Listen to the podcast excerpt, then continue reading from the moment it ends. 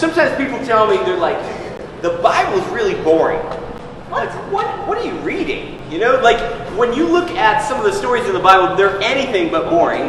And one of those is the story of Esther. I'm like, have you ever read the story of Esther? This is like a Game of Thrones season right here. I mean, it's crazy.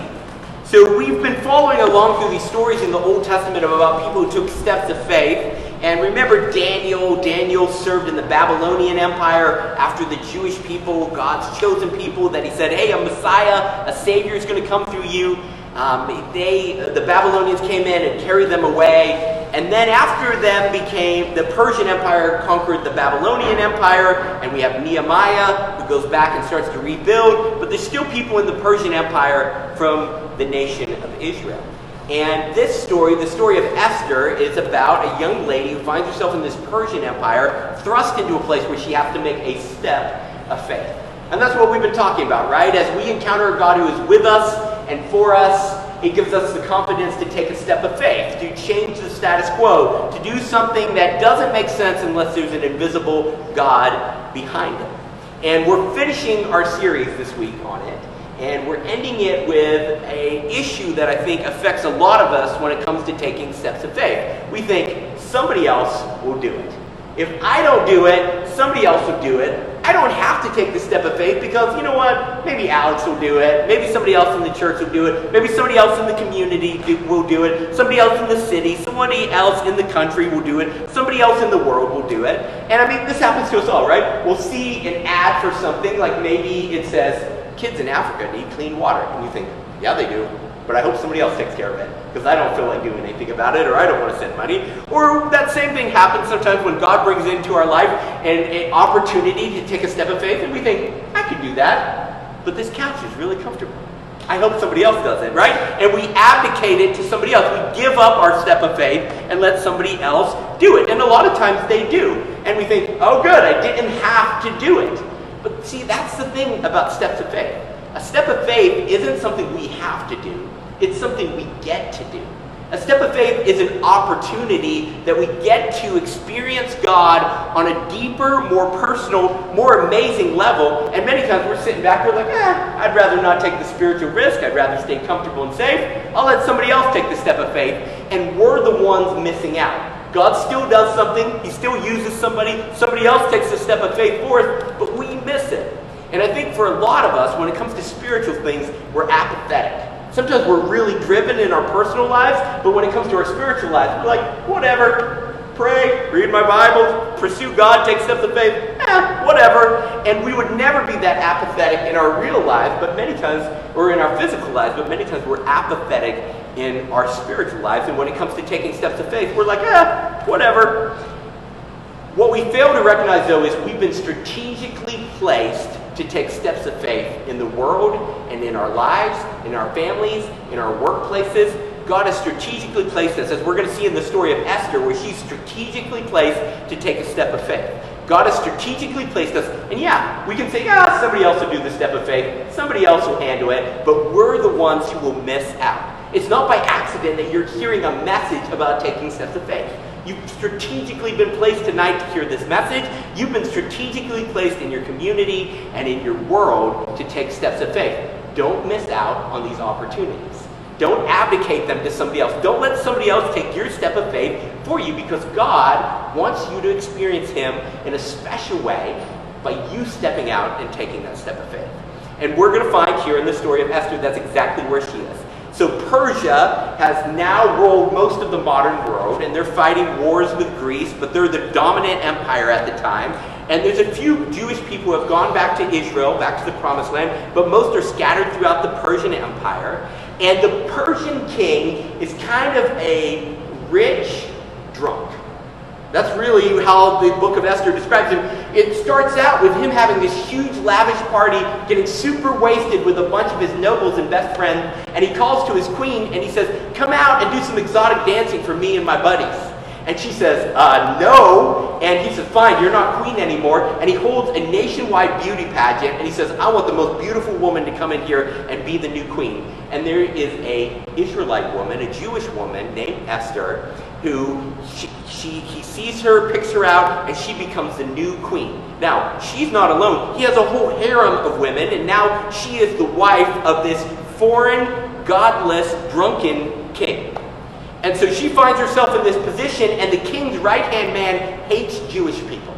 We're not really even sure why, he just hates them. He's annoyed by some things that have happened, and it's just this deep loathing, and he wants to destroy them and wipe them out. And so he's working to destroy all the Jewish people in the kingdom, and the king doesn't know that his wife, his queen, Esther, is Jewish. And so let's look here in Esther chapter 4, starting in verse 1. Mordecai, this is Esther's relative, says, when Mordecai had learned all this had occurred, that this man, Haman, was going to wipe out all the Jewish people, he tore his clothes, he put on sackcloth and ashes, and went into the middle of the city, and he cried loudly and bitterly. But he went only as the king's gate, since the law prohibited anyone wearing sackcloth from entering the king's gate. The king was like such a party animal, and all he did was drink and party all the time, that he wouldn't even let anybody into the king's court who was sad or mourning, or he was like only party, only good time people hanging out here in the palace. And so he went as far as he could, and there was great mourning among the Jewish people because this law had just been issued that all Jewish people in the empire were going to be killed.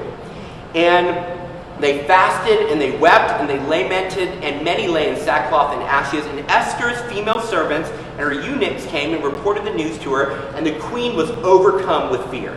So she hears, all my people are weeping, and my relatives at the gate weeping. Something really bad happened. What happened? So she sent clothes to Mordecai to wear, so that he would take off his sackcloth, but he would not take the clothes. And so Esther summoned Hathach. I practiced a long time to say this name, because that's a weird name. Hathach. One of the king's eunuchs who attended her, and dispatched him to Mordecai to learn what he was doing and why. And so Hathach went out to Mordecai in the city square in front of the king's gate, and Mordecai told him everything that happened, as well as the amount of money that Haman had promised to pay the royal treasury for the slaughter of the Jews.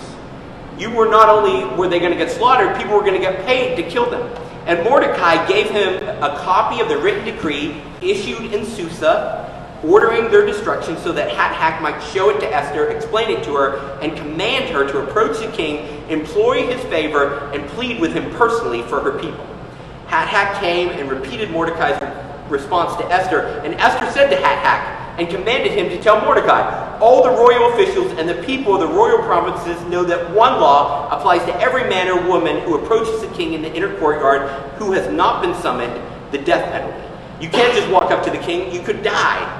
I feel so bad for Hathach here. You know, he goes out, and Mordecai's like, this is what you're going to tell Esther. And then he goes in and tells Esther, and Esther's like, this is what you're going to tell Mordecai. Hate being that middleman. That was Hathach. That was his life. Unless the king commands the golden scepter and allows that person to live, you can't approach. And I have not been summoned to appear before the king for the last 30 days. Esther's response was reported to Mordecai. Mordecai told the messenger to reply to Esther, don't think that you will escape the fate of all the Jews because you are in the king's palace. If you keep silent at this time, relief and deliverance will come to the Jewish people from another place, but you and your father's family will be destroyed. And I love this line, one of my favorite lines in the book of Esther and in the Old Testament. It says, who knows? Perhaps you have come to this royal position for such a time as this. Perhaps you are strategically placed where you are for such a time as this. Esther sent this reply to Mordecai, go assemble all the Jews you can, all the Jews in Susa, the capital city, and fast for me. Don't eat or drink for 3 days, night and day. I and my female servants will also fast in the same way. After that, I will go to the king, even though it is against the law. And if I perish, I perish. And so Mordecai went and did everything Esther had commanded. So you notice here, first of all, in verse 8, this step of faith appears to Esther, right? Esther's going about her life. She's enjoying it in the palace. The king hasn't summoned her for 30 days. She's probably like, sweet, probably got drunk and forgot about me. Now I just get to live in the palace. All of a sudden, Mordecai is really upset, and this step of faith appears, and she's like, I was having a nice, easy, peaceful, quiet existence, and then a step of faith shows up. A step of faith will always rock your status quo. You're always going to be going along, and you're like, hey, things are pretty smooth, and then this step of faith appears, and you're like, oh, I just wish I hadn't ever run into it, and I'd never have to think about it or worry about it. And notice how it comes to her. A step of faith comes from somebody else. Not all the time. Sometimes you just stumble into a step of faith, something you need to do. But many times someone else will bring to you a step of faith. They'll make you aware of something you didn't know about. They'll offer you an opportunity you didn't even think that you had the right or the talent to take. Many times steps of faith come from other people, whether they say something and they intend to let you know about it, or whether they say something in passing and it just resonates with you. Steps of faith many times come from other people. And so the step of faith appears, and notice what her response is in verse 11. She says, it's against the law. You're telling me to break the law to go into the king and plead for my people. She's like, this is dangerous. She's like, the penalty is death. This isn't a small thing. Like many times when we take a step of faith, the cost or the cost is much lower. The risk is much lower. But there's always risk involved in a step of faith. You're never going to have a step of faith that doesn't require risk. If it didn't have risk, it wouldn't require faith. It wouldn't be a step of faith. Amen. Many times it'll risk our comfort. It'll risk our time. It'll risk our money. It'll risk our pride or our ambition or our plans. But it always involves risk. And sometimes a step of faith might even require, or might even risk your life or your livelihood.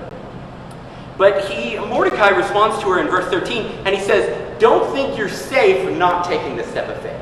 See, that's the deception that we all fall into, where we think, oh, a step of faith, that's risky. Staying over here where it's safe, no risk here. This is the safe place, that's the risky place. But what we forget is that playing it safe is actually much more risky than taking a step of faith. See, when we play it safe, we're in danger of missing out on what God is about to do. When we play it safe, we're in danger of missing out on experiencing God on a deeper and more meaningful level. See, when we play it safe, we think we're being safe, but really, bad things can happen to anybody, whether you take risks or not.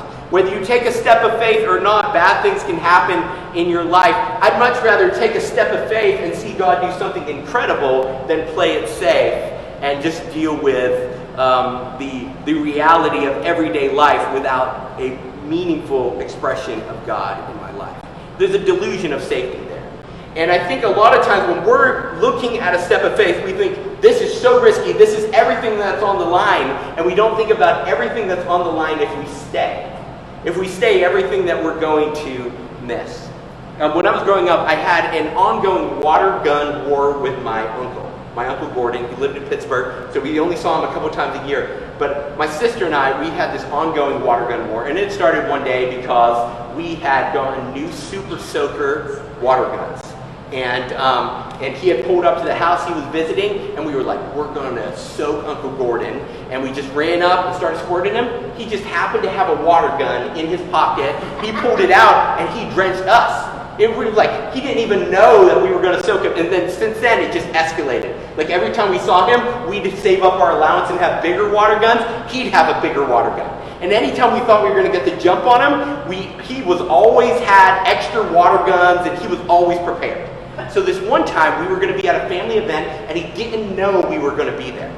So my sister and I, we saved up money. We got the giant, they had the huge, you could hold like a gallon of water in it, and we were like, we are going to drench Uncle Gordon. He's going to be so unprepared. He doesn't know we're coming. There's no preparation. And we're like, we've got him. So we roll up. He sees us. We start soaking him. He runs around the house. And we're like, we've got him now. He's cornered. We come around that corner. And we're like, we are going to be victorious. He has a hose. And he just sprayed us down, right? And so sometimes in life, we're like that. We think there's a delusion of safety. Like if we play it safe over here, if we don't take a step of faith, man, we've got this thing. And we forget, you don't have your everyday life any more than you have a step of faith. Take a step of faith. It's not more risky than living your everyday life and ignoring steps of faith. In verse 14, Mordecai warns her. He says, you know what? You're absolutely right. If you want to play it safe, if you don't want to take the step of faith, if you just think you can stay in the palace and live while the rest of your people die, he goes, God will find another way to save the people. But you know who's going to miss out? You. And see, I think that's what we forget when it comes to a step of faith. And we're like, somebody else will do it. Somebody else will give to the church. Somebody else will serve in that ministry. Somebody else will take care of that problem in the community. Somebody else will talk to my neighbor about Jesus. Somebody else will do that. Somebody else will take care of it. were the ones who miss out. Yeah, somebody else usually does take care of it. Somebody else usually steps up. Somebody else, God lays it upon their heart and they take the step of faith and they do it. But you know who misses out? You and me. When we abdicate a step of faith, we're the ones who miss out. And that's what he's warning Esther. He's like, God's going to do it, but you will miss it. You'll be the one who misses the miracle because you're so focused on staying safe, you're not willing to take a step of faith. And then Esther responds, she says, fast and pray for me. Gather all the people. I'm going to gather my people. We're going to fast. We're going to pray. We're going to make sure that our hearts and minds are aligned with God's. If you're going to take a step of faith, you're going to want to make sure that your heart and mind's aligned with God. Why? Because most of the time my heart and mind is aligned with doing things that are comfortable and safe and feel good. That's what I want to do most of the time. But God wants to do things that change the world, that make me spiritually grow, that do good for other people, and that glorify Him. And the only way I'm going to get God's mind in me is by spending time with God in prayer, in His Word, fasting and praying, aligning my desires with His desires. And that's exactly what Esther says, is pray for me. Pray that the king doesn't kill me. Pray that he saves our people. Pray that I have the courage to take this step of faith.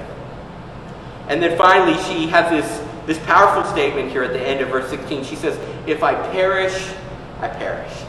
She's like, all my people are being threatened anyways. There's no safety. What's it really going to cost me if I take this risk? If I perish, I perish. You know, I think sometimes we look too often at the risk and too little at the reward. We too often look at, oh, what will happen if I take this step of faith? What if it all falls apart? What if it doesn't happen like I want? What if it costs me something? And we don't think about all the great things that God will do through it. See, I think many times we're worried too much about the cost to us and too little about what God's going to do in us and through us when we take a step of faith. See, I think sometimes we're too worried about losing our comfort and we're not that worried about whether or not God actually moves in our lives or in our community or in our world. I think sometimes we're focused on the wrong things, and so we take steps of fear rather than steps of faith. And remember, that's how we started this whole series. We talked about in our lives, we either take steps that are defined by fear, and we're paralyzed and we're scared to do something because we don't know what's going to happen, or we take steps of faith because we believe there's a good God who's all-powerful at work in our lives, and He's leading us to take steps that change the world and change who we are.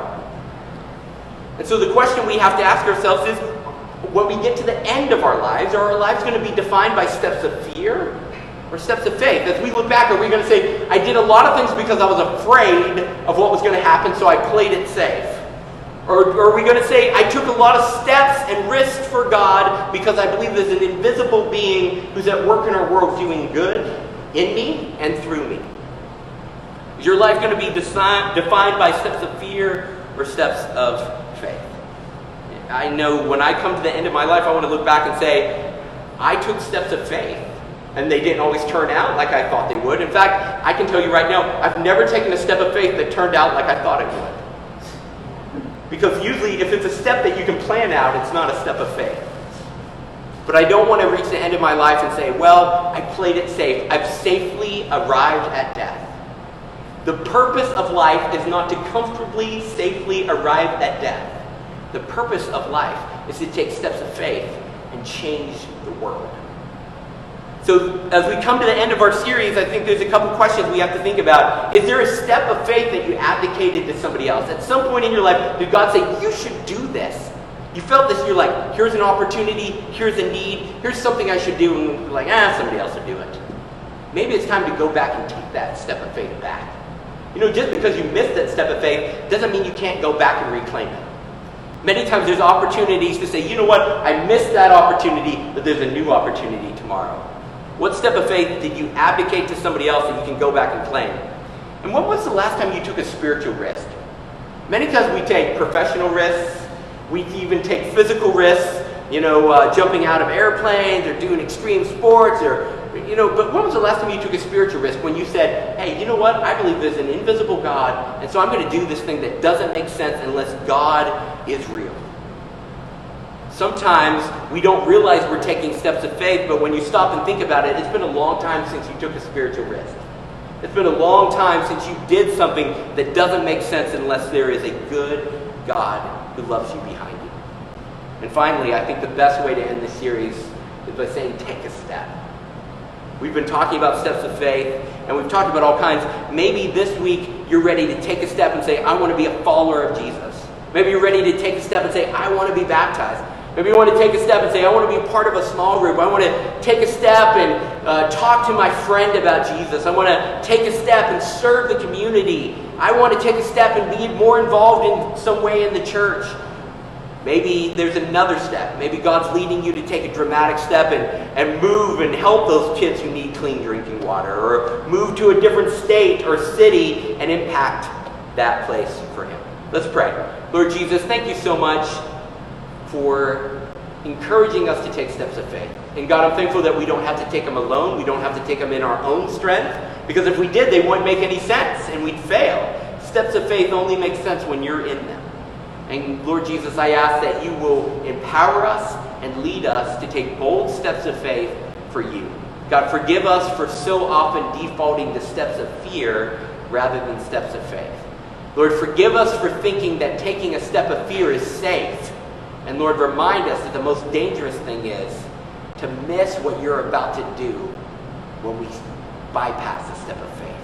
And I pray this all like I believe Jesus Christ would. We're going to ask our band to come back up. They're going to play for us as we get ready for communion. And communion is a special time where, as followers of Jesus Christ, we celebrate the life and death and resurrection of Jesus. And Jesus told his disciples right before he died, he says, do this to remember me. Because our normal human tendency is to forget what Jesus did. You know, no matter how great someone does something, our tendency is to forget. Why do we have history class? Because no matter how great someone did, our tendency as a people is to forget. And many times in our everyday life, we forget what Jesus did. We forget who he was, how he lived, and how he sacrificed everything for us. And so he gave us this symbol of his broken body, the bread, and his poured out blood, the juice. And those are symbols that Jesus Christ died for us. But the Apostle Paul, he warned the early church. He said, this is the thing for followers of Jesus Christ to do. He's like, if you're real hungry for bread, this isn't a time where you're coming like, sweet, free bread. But it's a time to remember Jesus. If you say right now, I'm not sure if I'm following Jesus. I'm not sure if I want him to be my Lord and Savior. The Apostle Paul warns us. He's like, don't take it. You don't have to take it. He says, once you've decided that Jesus Christ is your Lord and Savior, that you want to live for Jesus, that you want him to control your life and affect how you live and love, he says, that's when you take this to remember what I've done for you. So our band's going to play. I'm going to invite you to come up, tear off a piece of the bread, dip it in the juice, and just thank Jesus Christ that he died in your place, in my place. That God himself, when he looked at how messed up we were and how much we messed up the world, he didn't come into the world and say, man, I'm going to destroy this place. But he came into the world and said, I'm going to die to fix it.